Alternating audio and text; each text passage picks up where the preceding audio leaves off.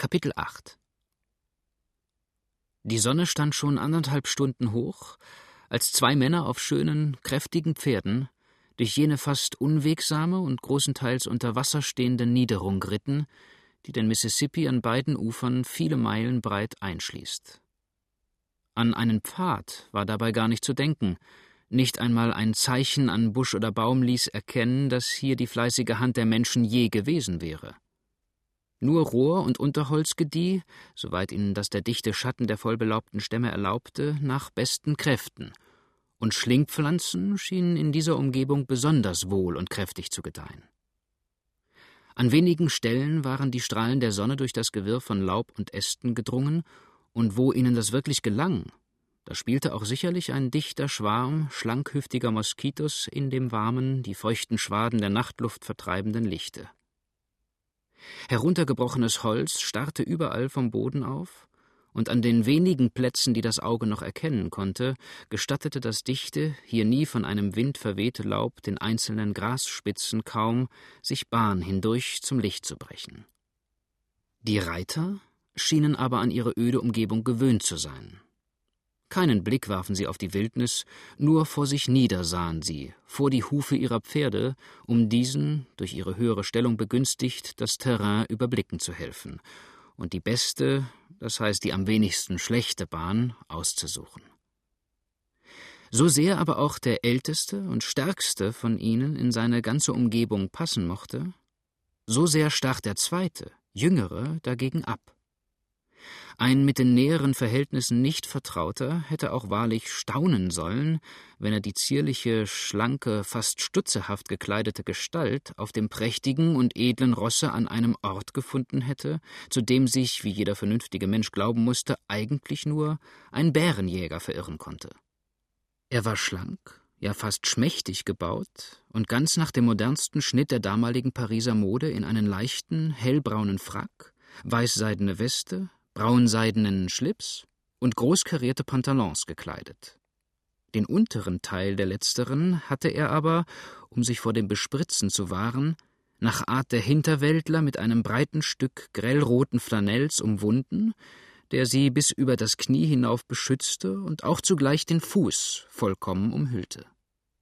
Den Kopf deckte ein feiner schwarzer Filz, und darunter hervor quollen volle und üppige, seidenweiche, blonde Locken.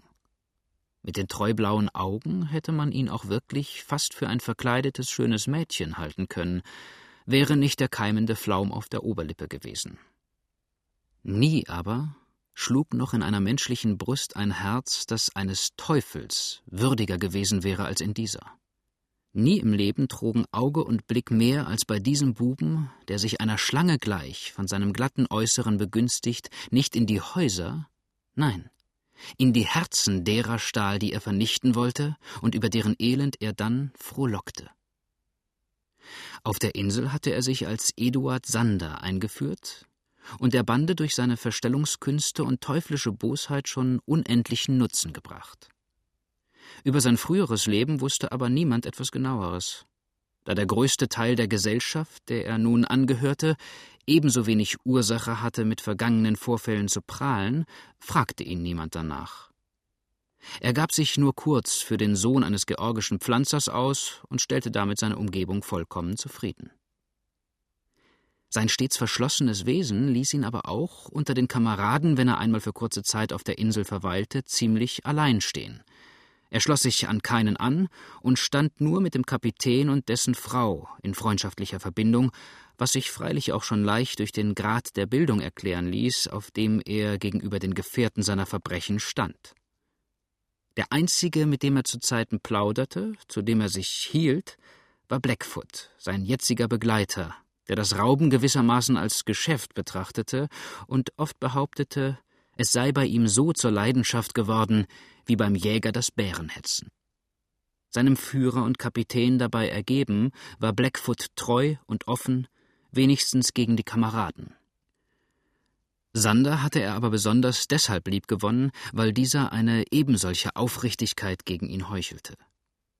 In der Tat aber war er weit davon entfernt, ihn mit Sachen bekannt zu machen, die er nicht notgedrungen wissen musste. Blackfoot ging in die Tracht der Hinterwäldler gekleidet. Er trug Büchse und Bowie-Messer und gab sich für einen Ansiedler aus, der sich erst kürzlich dicht am Ufer des Mississippi niedergelassen hätte und nun nicht übel Lust habe, einen Teil seines Vermögens in irgendeiner vorteilhaften Spekulation anzulegen.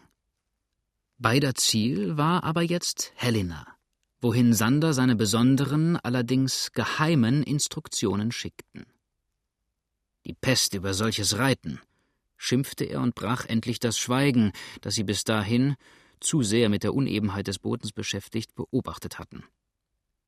Hals und Beine könnte man brechen, und das Schlammwasser schlägt einem fast bei jedem Schritt über dem Kopf zusammen. Dass mich auch der Henker diesen Weg führen musste. Ich werde schön aussehen, wenn wir nach Helena kommen. Wo zum Teufel mag denn nur die verdammte Straße liegen? Wir sind am Ende in all diesem Gewirr schon zu weit geritten und ziehen nun gen Westen in irgendeine schöne, noch nicht entdeckte Gegend. Habt keine Angst, lachte der Pilot in diesem Waldmeer. Die Helena Straße muss wenigstens noch eine Meile weiter vorn liegen.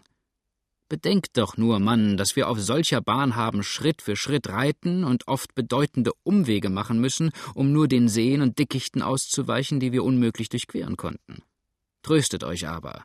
Der Boden wird jetzt ein wenig besser, wir haben das Schlimmste hinter uns und können nun doch zum Mindesten nebeneinander hintraben und ein vernünftiges Wort zusammenplaudern. Sander schien von diesem einzigen Troste keineswegs sehr erbaut zu sein, denn er murmelte ein paar unverständliche und verdrießliche Worte in den Bart, machte aber endlich gute Miene zum bösen Spiel, presste die Flanken seines Tieres ein wenig und sprengte an die Seite seines Kameraden, der ihn mit einem halb lächelnden, halb spöttischen Blick betrachtete. Ihr seht schön aus, sagte Blackfoot, und sein Mund verzog sich zu einem breiten Grinsen. Wie eine Forelle. Oder eine echte Kuba-Zigarre. Es geschieht euch aber recht. Warum habt ihr meinen Rat nicht befolgt und die Decke übergehängt? Dass ich die Fasern nachher in einer Woche nicht wieder losgeworden wäre, nicht wahr? erwiderte Sander mürrisch. Nein, da bürsten sich die trocken gewordenen Schmutzflecken besser wieder ab. Aber hol der Böse den Ritt. Erzählt mir lieber das Genauere von dem Dampfboot. Wir wollen also in Corpore eins kaufen? Nun ja, ich habe es euch ja schon einmal gesagt. Das ist der gescheiteste Gedanke, den Kelly je gehabt hat. Potts Seeläufen und Eisbären, was für einen verdammt guten Spaß das gäbe. Wenn unsere Nachbarschaft einmal Wind von uns bekäme und nun plötzlich das ganze Nest mit Dampf abfahren sehe. Nicht mit Gold wäre der Witz zu bezahlen. Nein, murmelte sein Begleiter, denn der Einsatz dagegen wären unsere Hälse. Das mit dem Dampfboot ließe sich aber auch noch ausdehnen. Unsere Geschützstücke nehmen wir natürlich mit. Ehe wir die mexikanische Küste erreichten, trieben wir ein wenig Seeräuberei. Jetzt im Sommer, wo im Golf fast stets Windstille ist, müsste die Sache herrlich gehen. Was wir an Schonern und kleineren Fahrzeugen fänden, wäre unbedingt unser. Ja, wer weiß, ob wir nicht auch eins der Vereinigten Staaten Dampfboote entern und eine famose Beute machen könnten. Erst müssen wir freilich das Dampfboot haben. Nun, die Sache soll übermorgen, das ist der letzte Sonnabend im Juni, in öffentlicher Sitzung vorgetragen und beschlossen werden. Acht Tage später können wir dann ein Dampfboot an Ort und Stelle haben, und zwei Tage später sind wir imstande, es ganz nach unserem Wunsch nicht allein einzurichten, sondern auch zu stationieren. Es müsste natürlich nur von den unseren bemannt werden. Das versteht sich. Und eben diese Auswahl für die verschiedenen Posten muss ebenfalls zu gleicher Zeit stattfinden, sonst gäbe es nachher Mord und Totschlag. Es würde jeder Kapitän, keiner aber Feuermann und Deckhand sein wollen. Der Kapitän muss jetzt viel bares Geld liegen haben, sagte Sander nachdenklich. Es sind in letzter Zeit gewaltige Posten eingegangen. Wie viel ist wohl in der Kasse? Ich weiß es nicht, erwiderte Blackfoot. Wahrscheinlich wird er doch am Sonnabend ebenfalls Rechnung ablegen. Er hat aber wohl viel Geld nach Mexiko geschickt, wo er eine bedeutende Landstrecke für uns gekauft haben soll. Hat ihm denn die Gesellschaft den Auftrag dazu gegeben? fragte Sander und wandte sich plötzlich nach seinem Begleiter um. Ich glaube kaum, sagte dieser. Doch wozu auch? Wenn er es einmal für gut und nötig hielt, so können wir anderen auch damit zufrieden sein. Aufrichtig gesagt ist es mir nach der letzten Geschichte am Fourche Favre und nach den keineswegs tröstlich lautenden Nachrichten gar nicht mehr so geheuer am Mississippi wie früher. Ich denke immer, es könnte uns einmal über kurz oder lang etwas Menschliches begegnen, und das mag dem Kapitän wohl auch so gehen. Der Plan mit dem Dampfboot und dem angekauften Land ist deshalb auch ganz gut. Ja, sagte Sander, wenn es von dem Geld angeschafft wird, was der Kapitän in seiner Verwahrung hat. Sonst nicht. Andernfalls erschöpfen wir unsere Privatkassen bis auf den letzten Cent und sind dann immer wieder auf die Gesellschaft oder den Kapitän angewiesen, der uns schon überdies zu sehr unter dem Daumen hält. Nun, meinetwegen. Ich habe weder Kind noch Kegel, und mein Eigentum ist auch ohne Dampfschiff transportabel. Ich werde deshalb also auch keinen Deut dazugeben. Ihr andern könnt natürlich tun, was euch gefällt. Was mich betrifft, so gehe ich meine Bahn. Und worin besteht die diesmal? fragte Blackfoot. Ihr habt mir noch gar nicht gesagt, was ihr eigentlich in Helena wollt. Was ich will? sagte Sander und zog die Stirn in finstere, ärgerliche Falten. Fragt lieber, was ich soll. Ich wollte noch ein paar Tage auf der Insel bleiben, um mich nach den letzten Strapazen auszuruhen. Alle Wetter, es ist keine Kleinigkeit, ein Boot den Wabash, Ohio und Mississippi herunter bis hierher zu steuern. Und nachher die Szenen. Aber nein, ich darf nicht einmal ausschlafen heute Morgen und muss Hals über Kopf einen Weg zurücklegen, auf dem mich, Gott soll mich strafen, kein Christenmensch zum zweiten Mal antreffen soll. Aber euer Zweck in Helena? Ein hübsches, junges Mädchen von zu Hause fortzulocken. Ein hübsches, junges Mädchen? Kelly wird doch unmöglich eines Liebesabenteuers wegen. Schwerlich, unterbrach ihn Sander. Der Preis, den er gesetzt hat, wäre erstlich zu hoch, und dann stimmen dazu auch nicht die übrigen Umstände. Eine zu erlangende Erbschaft wäre wahrscheinlicher. Eine Erbschaft? Von woher? Ja, da fragt ihr mich zu viel. Darüber habe ich mir selber den Kopf schon zerbrochen. Apropos. In welchem Staate war der Kapitän neulich, als er so lange fortblieb? In Georgia. Glaubt ihr, dass das mit jener Erbschaft etwas zu tun hat? Warum nicht? Ist nicht Simrow ebenfalls dort? Und steht Kelly nicht mit Georgia in sehr lebhafter Korrespondenz? So. Davon hat er mir noch gar nichts gesagt, meinte Blackfoot und starrte nachdenklich auf seinen Sattelknopf nieder. Kennt ihr denn die Dame schon, bei der ihr euch in Helena einführen wollt? Jawohl, von Indiana her, erwiderte jener noch immer zerstreut. So, eine alte Bekanntschaft also. Nun, da bedarf es keiner weiteren Empfehlungen. Das ist schon halb gewonnenes Spiel. Wie heißt sie denn? Ich habe trotzdem noch eine Empfehlung an einen Verwandten von ihr, in dessen Hause sie lebt, an einen gewissen Mr. Dayton. Mr. Dayton ist ihr Verwandter? Rief Blackfoot in lautem Erstaunen und griff so fest in die Zügel seines Rosses, dass das Tier zurücksprang und sich hoch aufbäumte. Ja, der Brief ist für ihn, sagte Sander. Die Dame aber ein junges Gänschen vom Lande, doch nicht ohne Mutterwitz. Sie kennt mich übrigens, und die Sache hat nicht die mindeste Schwierigkeit. Was kann da nur die Absicht sein? Zum Henker, was kümmert das mich? Ich habe nur den Auftrag, sie womöglich in Güte bis spätestens Sonnabendabend an einem mir genau bezeichneten Ort zu schaffen und das Weitere dann dem Kapitän zu überlassen. Dafür bekomme ich tausend Dollar aus seiner Privatkasse. Aber was wollt denn ihr oben in Helena? Auch etwa kleine Privatgeschäfte, ha? Hört, Blackwood, ihr habt euch heute so stattlich herausgeputzt. Ich will doch nicht hoffen. Hoffen? Was? brummte der Alte. Unsinn. Ihr habt weiter nichts als solche albernen Possen im Kopfe. Und dennoch, schmunzelte er nach einer kleinen Pause, gilt mein Auftrag diesmal einer Lady.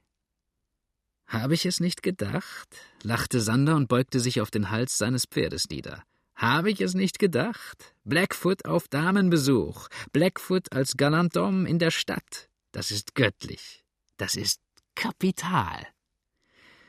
Nun, ich sehe nicht ein, was dabei groß zu grinsen sein könnte, wenn es wirklich der Fall wäre, brummte Blackfoot. Übrigens, fuhr er selber lachend fort, werdet ihr eure Seiten wohl ein wenig tiefer spannen, wenn ihr erst einmal erfahrt, wer die Dame eigentlich ist, der ich nach eurer Ansicht den Hof machen soll. Sie heißt Louise Bridleford. Gott sei uns gnädig, schrie Sander entsetzt. Der Drache existiert auch noch in Helena? Na dann gnade mir Gott, wenn mich die einmal gewahr wird. Eigentlich ist's mir fatal. Sie hat mir einmal in Vicksburg einen Streich ausführen helfen, den ich in Helena gerade nicht während meines dortigen Aufenthalts an die große Glocke geschlagen haben möchte. Ich war damals noch dazu unter einem falschen Namen in Vicksburg. Habt deshalb keine Angst, sagte Blackfoot. Die schweigt. Denn wenn jemand Ursache hätte, von der Vergangenheit zu schweigen, so wäre es gerade sie. Sollte sie euch aber dennoch jemals drohen, wer weiß denn, ob sie nicht dadurch gerade etwas von euch zu erpressen hofft, so fragt sie nur ganz freundlich, ob sie noch einen kleinen Vorrat von den langen Nägeln hätte, die ihr Mr. Dorling vor einigen Jahren beschaffte. Hört ihr? Vergesst den Namen Dorling nicht. Sander nahm seine Brieftasche heraus und schrieb sich das Wort auf. Dorling, sagte er sinnend. Dorling? Wo habe ich den Namen schon einmal gehört? Was für eine Bewandtnis hat es denn mit den Nägeln? Das kann euch gleichgültig sein, brummte Blackfoot. Ich gebe euch die Arznei, fragt nicht, wo sie herkommt, und gebraucht sie, wenn es nötig ist. Aber hier ist der Weg. So, nun können wir unsere Pferde einmal ordentlich ausgreifen lassen. Wir kommen sonst zu spät nach Helena. Aus diesem Grunde vielleicht? Oder, um den weiteren Fragen seines Begleiters zu entgehen, drückte er seinem Tier die Hacken in die Seiten und sprengte rasch auf der nach Helena führenden Straße hin, die diesen Ort zu Lande mit der Mündung des White River und dem darüber gelegenen Montgomery's Point verband. Sander folgte ihm. Während er aber seinem Tier den Zügel ließ, bemühte er sich eifrig, mit einer kleinen Taschenkleiderbürste seinen Anzug von den heraufgespritzten Schmutzflecken zu reinigen, sein langes, weiches Haar zu ordnen und die durch den bösen Ritt total zerstörte Frisur so weit wiederherzustellen, wie ihm das bei der schnellen Bewegung eines galoppierenden Pferdes und nur mit der Hilfe eines kleinen Hohlspiegels möglich war.